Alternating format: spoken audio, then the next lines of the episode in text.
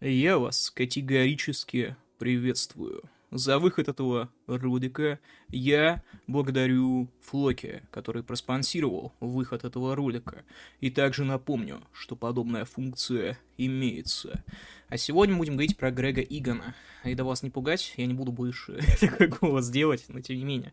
Будем говорить про книжку Грега Игана э, «Город э, перестановок, как-то так, premutations на английском языке, если я правильно произношу это слово. Э, я крайне силен именно в произнесении слов, как вы могли заметить. И э, мы немножко сначала обсудим Грега Итона, потом о чем эта книжка, в чем ее плюсы, в чем ее минусы, и вообще рекомендую ли я данного автора к ознакомлению. Ну и давайте немножко начнем. Вообще, Грег Итон — это один из самых культовых современных авторов научной фантастики. Причем его sci-fi — это твердый sci-fi. То есть твердый-твердый, то есть там наука на науке, и наукой погоняет, это вот тяжелые на, научные приколы.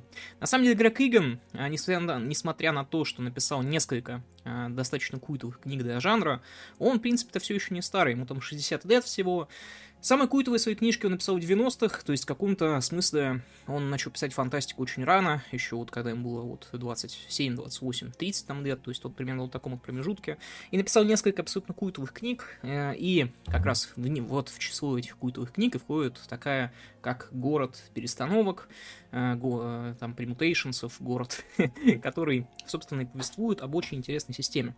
Зачем нам, вот зачем я вообще акцентирую внимание на 90-е годы? Потому что Грег Иган — это очень интересный парень. А, его жизнь — это программирование, это различные научные интересы и прочее. Ну и книжка, она основана на программировании, но на программировании, как его воспринимали в 90-е годы. И как вы понимаете, относительно 2020-х это две большие разницы, 90-е и 2020 Ну, это не должно быть для вас слишком большим откровением. Да, именно поэтому концепт Игана, который сегодня будет смотреться достаточно обычно, в те времена смотрелись совершенно по-другому. И это надо учитывать, в том числе и когда мы будем окончательно составлять анамнез всей книги. Видите, какие я слова использую сегодня? ну, да неважно. Так вот, а, о чем, собственно, повествует э, Грег Иган? Э, смотрите, у нас есть некий мир, э, наш мир, Земля, 2050 год. Люди победили смерть, но победили очень странным способом с помощью компьютеров они, э, люди, то есть, сканируют свой собственный портрет и создают некую копию. Эта копия помещается в виртуальное пространство, которое поддерживается каким-нибудь компьютером. И, собственно, копия, уже даже после смерти человека, она может жить и жить практически бесконечно до той поры, пока компьютер работает. В связи с этим происходит несколько очень важных моментов. То есть копия — это очень дорого. Весь мир, как обычно, в таком полукиберпанковом состоянии, где есть богатые и бедные, так или иначе. И одновременно у нас есть главный герой, которого зовут Пол Дархем, как-то так. Ван Даркхем, будем называть его. Так вот, Ван Даркхем, как таковой, приходит к мысли о том, что возможно создать некую систему. То есть он хочет создать некий мир, а, практически, то есть некий идеальный мир, некую идеальную как раз э, э, общность, некий идеальный, скажем так, конструкт, в котором можно будет жить практически этим копиям бесконечно, плюс мир, за которым можно наблюдать с точки зрения эволюции. И ради этого он нанимает э, девушку, которая конструирует в биологическом ауверсуме различные виды и пытается разобраться с тем, что такое феномен копии, как его можно перенести в иной мир, как можно с ним взаимодействовать, вот эти вот с этими пермутейшнсами и прочим. И как вообще идет условная эволюция. А, смотрите, давайте так. А, Начнем с того, а, что делает Грега Игона синым по-настоящему. Я не буду спойлерить вам сюжет сам по себе. Сюжет этот здесь совершенно не главное. Что здесь главное? Главное это огромное количество различных идей. То есть Грег Игон накидал идей невероятное количество на эту книгу. Плюс э, тут надо признать, что часть фанатов Игона, безусловно, больна легкой формы СПГС. Тут как бы без проблем, но тем не менее. Но стоит признать, что смыслов действительно очень много. Все-таки много, много. Хоть если вы там почитаете статьи про Игона, мне кажется, там вообще с ума можно сойти э, относительно некоторых трактовок и прочего. Но смотрите, если у нас порождается с вами бессмертие, если мы можем копировать себя в компьютер, то возникает мысль о том, тот же, тот же это человек, да, который обитает в условном компьютере. Проблема идентичности, проблема нравственной и этичной э, компоненты бессмертия, того, за сколько эта компонента происходит, потому что переход в иное состояние доказывает несколько вещей. Если мы можем просто с помощью компьютерного кода перенести свое сознание в компьютер, а напомню, что Игон думает о компьютере все еще в 90-х, то есть он во многих предугадывает современную компьютерную сферу. Так вот, если мы можем с помощью э, кода банального компьютерного перенести человека в компьютер прям практически полностью, то это означает, что некоторые приколы, которые являются ключевыми для человеческой сущности, они точно отпадают. То есть, к примеру, такое понятие, как душа. Если мы просто можем воссоздать разные вещи, человек будет абсолютно одинаков, то, к сожалению, мы приходим к очень неутешительным выводам. И Игон приходит к схожим выводам, но его идеи, они такие странные-странные. Этих идей крайне много. К примеру, у него есть э, идея переселения сознания, что на самом деле сознание как таковое, э, оно может работать э, вне телесной оболочки. Это проворачивает главный герой, как раз Пол Дархам, Ван Даркхен. Когда Ван Даркхен, собственно, переносится в симуляцию, то есть когда он сам пытается откопировать себя и находиться некоторое время на э, как раз месте своей копии. Он замечает, что даже когда компьютер отключается, его мозг как будто продолжает работать. Это означает, что для сознания и сознание как таковое, даже когда оно умирает, оно находит другой носитель. Но другое дело, что этот носитель может вполне себе не подходить. И эти идеи, они начинают как-то смущать на этом этапе прям. Они прям очень сильно смущают, потому что ну, это вот идея, опять же, Артура Кларка, что на очень высоком уровне развития, то есть научной фантастики, наука становится вообще неотличимой от магии. Чем это отличается от переселения душ тогда уж напрямую? Э, тем, что у нас есть просто объясняемость э, теоретическая, да, то есть, э, потому что одна из проблем Грега Игана, про которую будем говорить позднее, это на самом деле его сам, непроверяемость, выражусь вот так. Это хороший прикол в хорошем антураже, но это именно прикол, и это важно понимать. Но концепт, который у нас еще есть, эволюция и программирование Вселенной, создание там заготовки для Вселенной, затем вот макет эволюции, по которому переживает один из видов, то есть он проживает свою жизнь, эволюционирует там, у него появляются, собственно, ноги компьютеров, автоматических систем, там научных систем, прикольно. Это тоже описано здесь. Существует в этой книжке несколько хороших подробностей мира, связанных много с чем, и несколько хороших художественных сцен. То есть, к примеру, Здесь одна из самых уморительных сцен секса между мужчиной и женщиной, которую я читал вообще, наверное, в своей жизни. Но зато безумно правдоподобно. Прям вообще, до безумия правдоподобно. То есть вот в этом плане круто. Эм, есть хорошая сцена убийства женщины, то есть прям одним из персонажей, которая прям запоминается э, до конца самого повествования. И еще несколько большого количества концептов. То есть деизм по поводу того, что если Бог существовал, то он, скорее всего, был бы либо злой, потому что Бог очевидно, наблюдает злодеяние и не вмешивается. Это делает его либо злым, то есть бесчувственным, либо несуществующим.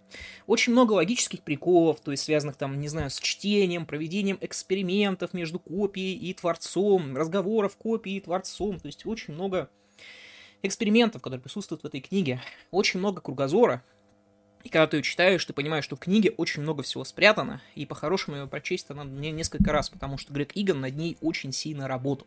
Это видно, то есть это не какая-то помарочная вещь, которую, не знаю, какой-нибудь э, безумный Виталий Языков написал за три минуты и потом издал, то есть э, Виталий Языков здесь просто как пример, не сочтите за критику великого писателя от э, меня, но тем не менее, это не какая-то подделка, это хорошо скомпонованная, хорошо сделанная, крепко слаженная, написанная история.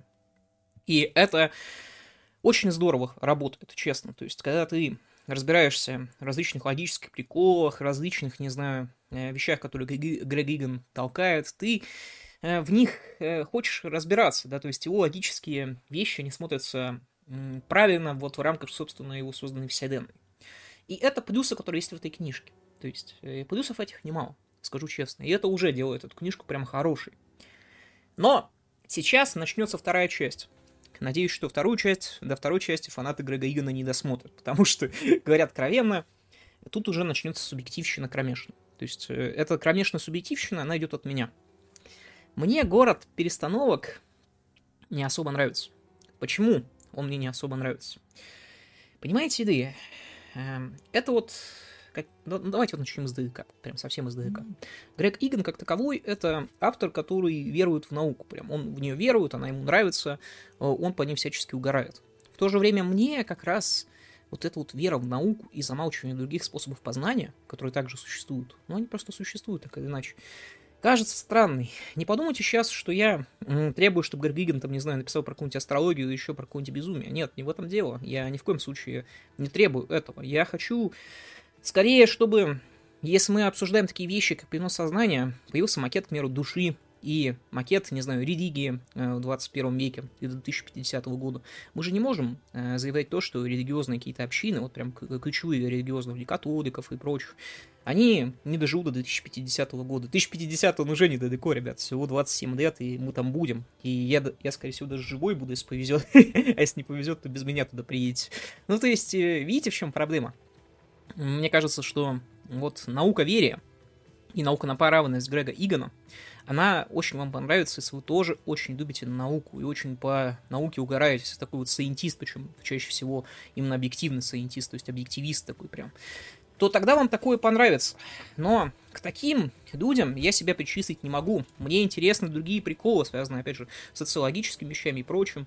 И понимаете, в чем еще проблема? Ты, когда читаешь Грега Игана, когда читаешь эти концепты, у тебя возникает легкое, ну, непонимание. Понимаете, такая вот тавтология, да? А, здесь очень плохая вещь. Я, когда прочитал Игана, я вспомнил неожиданно книжку «Убик» Филиппа Дика которая вообще не похожа совершенно. Но вот у Филиппа Дика всегда такое интересное свойство, когда ты прочитываешь его удачные книжки, которых много, то тебе хочется перечитать ее почти сразу же. Ну, у меня так, прям. То есть, это очень редкое качество для автора. Когда я прочитал Грега Игана, я подумал, я эту херню, простите за книжка хорошая, но я это перечитывать не буду никогда. Это критерий, опять же, от меня, но тем не менее, почему я не буду этого делать? Потому что хорошее описание этого оставил один чувак на фантлабе, который напрямую написал, что это вот, ну, книжка как будто бы созданная вот от технаря. Технаря, который бесконечно пытается в э, прозу. Причем у Грега Игона хорошие обороты, у него хороший выразительный язык, он в этом прям хорош. Но у него абсолютный холод книги. Это одна из самых холодных книг, что я читал в своей жизни. Она просто безучастная, ребята. Она прям такая прям холодная, холодная. У нее это вот только персонажа Томаса Рина а, отступает немножко в сторону, да, но она прям холоднющая. Ты смотришь на этих персонажей, они как будто от тебя за стеклом находятся, они прям такие далекие, далекие с ними. Ну, я против той мысли, что вы должны ассоциировать себя с персонажами. Это вообще шизофрения какая-то, если вы не вдуматься вот в это сочетание. Но как-то сопереживать персонажам тяжело. Очень тяжело, прям, очень тяжело. И в этом еще и работает неровность книжки, потому что книжка-то состоит вот как структурно. То есть первые ее две трети — это некая экспозиция, и оставшаяся треть — это шизофрения про эволюцию и прочее. Первые две трети — это хороший, сетапные вещи, то есть прям хорошие, то есть там с каким-то вот рассуждением внутри самого себя, то есть как Ван Даркхейм доходит до того, что на самом деле копии там это немного не то, чем они кажутся на первый взгляд, то есть эти вот все вещи, это круто. Но как бы есть вторая часть, и от второй части, которая происходит спустя там 7 тысяч лет, нахер, и спустя 3 тысячи лет, э, господи, 3 миллиона лет до какой-то планеты, ты ощущаешь вот то чувство, которое Эрнест у меня на стриме когда-то очень здорово описал, там, где-то месяц назад, что вот ты читаешь научную фантастику, тебе очень одиноко, потому что кто-то куда-то летит, и он, так, так, он один просто на этом корабле и прочем, и здесь вот один, Город, этот Элизиум, город этих вот перестановок, вокруг него целая вселенная, и ты на это смотришь, и тебе так одиноко, и ты как-то в эту вселенную, опять же, верить вообще перестаешь, потому что Игон, он на самом деле достаточно бездоказательный человек. Вы это, опять же, должны понять, что это все прикол с научным, так сказать, аппаратом. Вот в чем как бы, вот, вот как я вижу Грега Игана. Что я подразумеваю? Вы должны понять, что наука, она не может преподносить абсолютную истину, иначе бы все в этой жизни было бы наука, это достаточно очевидно. Наука является очень спорным как раз э, э, неправильно, очень спорной и деятельностью человеческой, и социальным институтом человеческим, много чем другим. И вот э, опять же, специализация Игона именно в науке меня крайне смущает, потому что уходят, э, я уже это проговорил в начале, но вот многие посты сюжета просто уходят, а другие они оказываются абсолютно бездоказательными. Вот буквально. Но вы не можете подтвердить теорию пыли. Вы не можете. Это эквилибристика. Это прям такой схоластический во многом прикол. Схоластика здесь с уважением, потому что я к схоластике отношусь с уважением, ребята. Неожиданно, как бы, неожиданно, не поверите. Э, и когда ты это прочитываешь, ты вот э, у тебя могут быть две эмоции. Первая эмоция это признание. То есть тебе, к примеру, нравится научный э, лор, там научный вот как раз описание, там различные там квантовые механики, прочего, и ты от этого кайфуешь, потому что вот тебе прям это и по жизни нравится, то есть и тебе нравится подобного рода лор, так сказать, для научной фантастики. А есть второе ощущение, когда ты читаешь, ну как я, когда ты это прочитал, И такой, да, ну, вроде бы прикольно, как бы, ну, вроде бы хорошо, вроде бы логично, вроде бы и не поспоришь. Никаких доказательств нет. Никаких. Ни доказательств, ни, самое страшное, вообще сюжета. Сюжет до этой книжки, он абсолютно вторичен. Троичен, пятеричен буквально. Это во многом смысле чуть и не притча. Там тут э, какого-то не знаю, кат катарсиса, ну, он есть у одного из персонажей, врать не буду, у одного из персонажей как раз есть, а, который 85-летний миллионер копия. Но у других персонажей вот этот сюжет, он построен как-то совершенно странно. Прям совершенно странно. То есть это какая-то игра в бога, но хотя игра в бога, она из этой экспозиции следует достаточно плохо, на мой взгляд. Прям достаточно плохо. Тебе кажется, что это история про вселенную, это история про допущение создания в программируемом пространстве новой вселенной буквально, да? Когда это происходит, это забавная концепция. Но вообще все равно, что происходит с персонажами. То есть вот чисто вот сюжетная, чисто сюжетная эта книжка, на мой взгляд, слабенькая прям слабенькая, как надо. И я понимаю, что фанаты Игона засмеют, скажут, что это великое искусство, которое ты не понимаешь, но, опять же, мои ключевые, на мой взгляд, э, контркритерии, ну, скажем так, мои, ну, для критики, они достаточно понятны. Во-первых, что это все наука, но наука не подтверждаемая, то есть, ну, опять же, то есть э, это можно Артуром Кларком, опять же, оправдать и сказать, что у человека душа переселяется куда-нибудь далеко. Или как у Клиффорда Саймака в городе в натуре, где просто люди на, Мар... на Юпитер улетали, там какими-то сущностями становились. То есть буквально очень схожие вещи. И вторая вещь — это, ну, просто вот плохой сюжет, на мой взгляд. Он плохой не с точки зрения концепции, еще раз, не путайте лор, который создает детали, которые создают Игон, которые талантливые, и идеи, которые транслирует Игон, которые талантливые, которые мне не близки, но которые сложно э, признать неталантливыми. В общем, не путайте вот все это, и, конечно же, э, сам сюжет, то есть то, о чем, собственно, хочет сказать автор. Потому что сам сюжет, ну, он такой своеобразный. Он не особо интересный он вторичен относительно этой вот книжки. Эта книжка — это объект медитации, на мой взгляд, прям совсем. То есть вы читаете вот эти вот различные приколы, которые дает именно э, Игон, и вы думаете, думаете о различном бытии, потому что, как правильно Игон сам описывал свои книги в одном из интервью, Игон заявлял, что у него э, твердая научная фантастика с примесью метафизики. И вот эта метафизика, основанная на вот этих вот принципах научной фантастики. И вот вы думаете об этой метафизике, о том, что есть человеческое сознание, можно ли его с помощью компьютерного кода создать, э, как оно будет работать, если мы будем брать научное, ну, грубо говоря, сознание и несколько носителей. То есть это вот все ты думаешь, но одновременно ты, вот если вы, у вас такой склад человека, как я, ощущаете безумную холодность этой книжки, некий, ну, сухость такого вот э, логического эксперимента. Я читал много отзывов на нее, потому что мне действительно было интересно, как люди на нее реагируют. Отзывы там просто великолепны, потому что люди такие, это наконец-то про нас, это фантастика про научных работников, это про нас, это про нас. Я так не думаю. мне, мне так не кажется. Мне так не кажется. Мне кажется, что это очень сильное полотно, прям очень сильное, но для очень своеобразных людей. Оно не про академическую науку никак, ни в коем случае. Но зато оно имеет большое количество отсылок, большое количество отсылок к научным теориям и прочим, это делает ее достаточно ценной. Если вам ценен сеттинг вот как раз различных этих вот научных опер, научного всего, то вам очень понравится. Но у меня эта книжка оставила очень странное впечатление, потому что я прочитал и подумал, блин, мощно, мощно прям, мощь чувствуется от книги, прям такая холодная, но мощь. Но странно одновременно, прям очень странно, потому что я люблю искусство сюжетное, сюжет в этой книжке ну, он вторичный еще раз. То есть самое главное это атмосфера, тут плюс определенное такое вот свойство. Атмосфера здесь мне не близка, общая идея не близка, вещи, которые про этот мир мне были интересны, Грег Игон не производит, логические эксперименты, которые Игон э, произносит, они, к сожалению, от меня далеки, хоть мной понимаемые и кажутся достаточно забавными, но одновременно я к другим наукам отношусь, к, к сожалению, социально-гуманитарным, поэтому осознание таких вещей для меня возможно, но оно не кажется мне слишком сильно интересным. Поэтому в итоге я даже не знаю, что делать с Грегом Игом, прям совершенно. Потому что, опять же, вот я прочитал ее и думаю, блин, вот бы сейчас прочитать Филиппа Дика. Тут неожиданно вот такие вот приколы в конце. Блин, давно я Филиппа Дика не читал, потому что, ну, как будто бы пример, что Филипп Дик, он э, не научный фантаст, это понятно.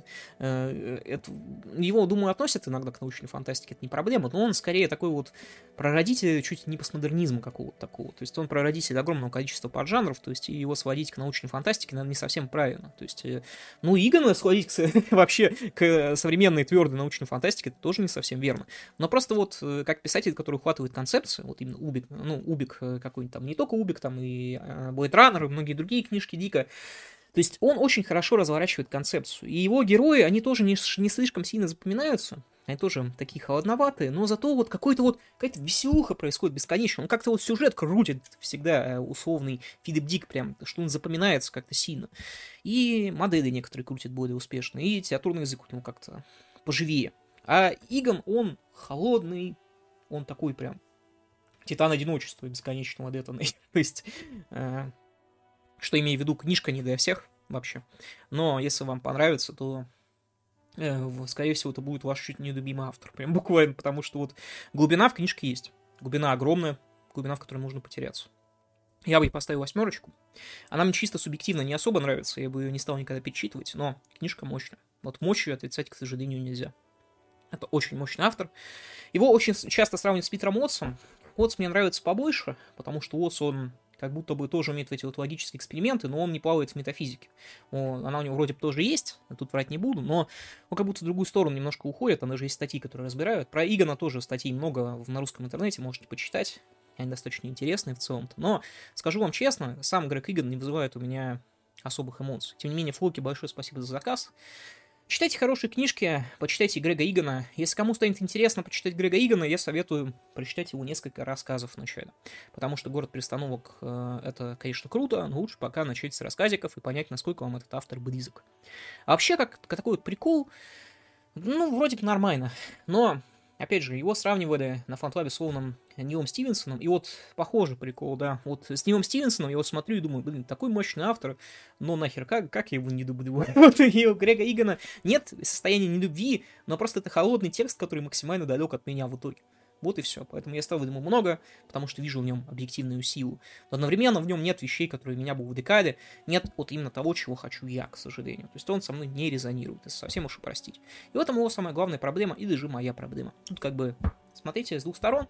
Тем не менее, рекомендую как минимум ознакомиться с Грегом Игоном. Это был последний Эдит подкаст в этом году, скорее всего, если я не прочитаю Джорджи Деон. Так что всех с наступающим 2024 годом. Э, и надеюсь, что в следующем году я еще порадую вас определенным количеством роликов. Планирую два за год снять. Поэтому за всем все. Большое спасибо за внимание. И всем пока. Пока.